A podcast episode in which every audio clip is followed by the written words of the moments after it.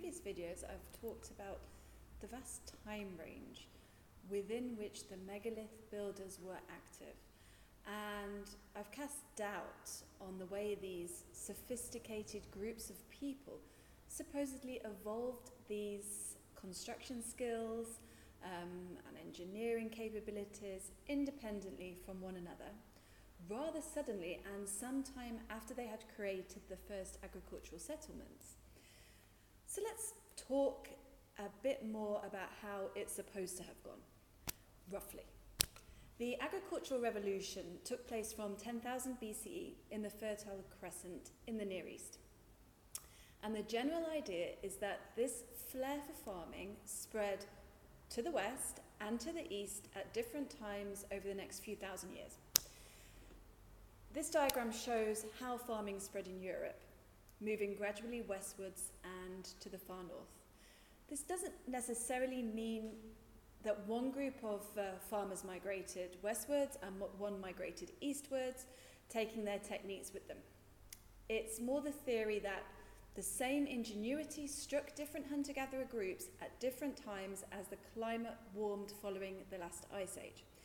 I'm putting this simply, but anyway, it's useful to get a general idea of how it's supposed to have happened.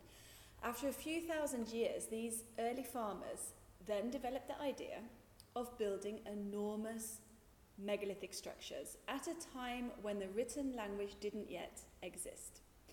This megalithic building enterprise encompassed a variety of different structures, including passage tombs, court cairns, portal dolmens, long barrows, necropoli, stone rows, menhirs, stone circles, and temples.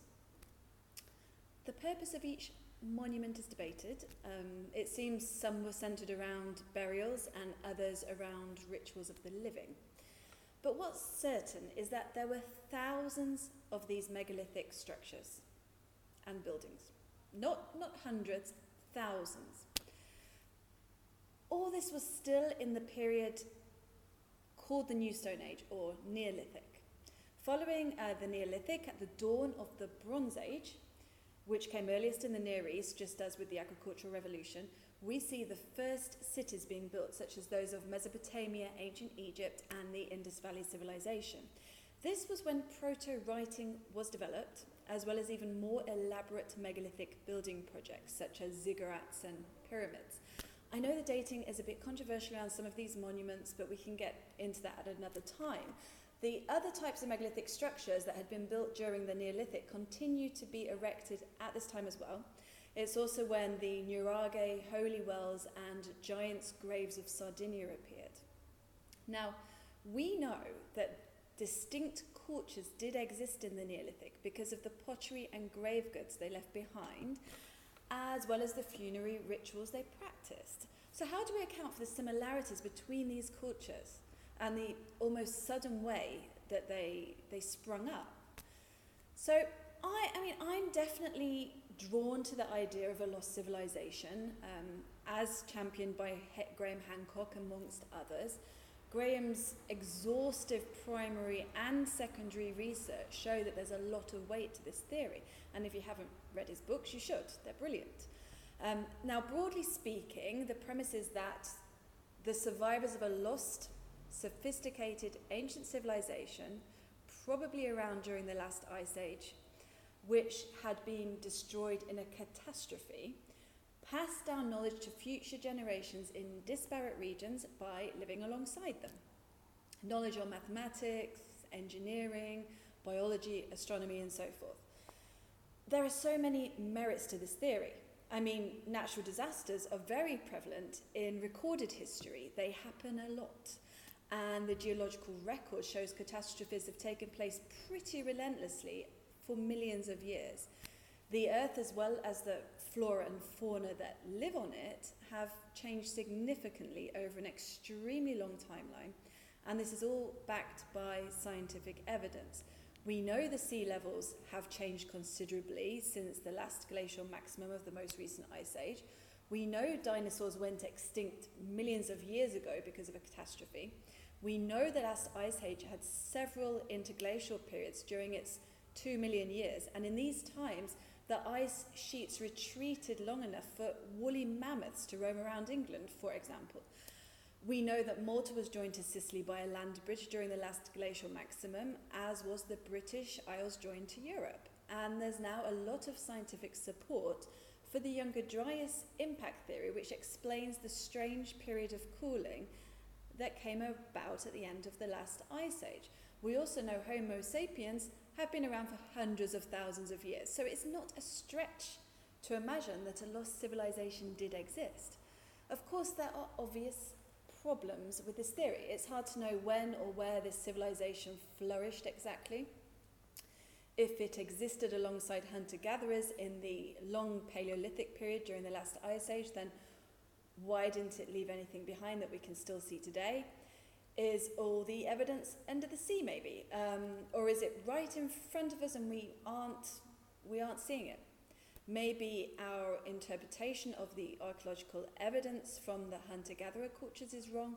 Perhaps numerous catastrophes destroyed the evidence, depending on the nature of them.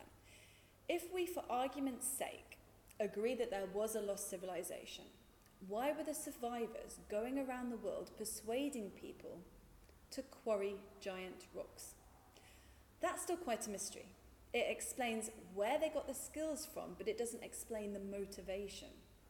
There are some ideas around astronomy, such as the monuments encoding a warning to future generations about asteroids, or there's the more fabulous theory that the megaliths are aligned with our extraterrestrial homeland. But anyway, as I'm always saying, whatever the reason for the Neolithic people to build giant stone monuments, the benefits had to have outweighed the vast resources invested in the projects. It had to be very important.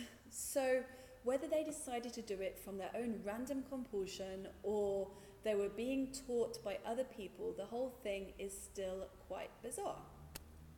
It's also strange that some places seem to have avoided megalithism more or less completely, such as Sicily, and as one example, and that the concentration of Neolithic megalithic monuments seems to be much more intense in certain areas, such as Malta, Western Iberia, Southeastern Italy, and the west of the British Isles, more than elsewhere.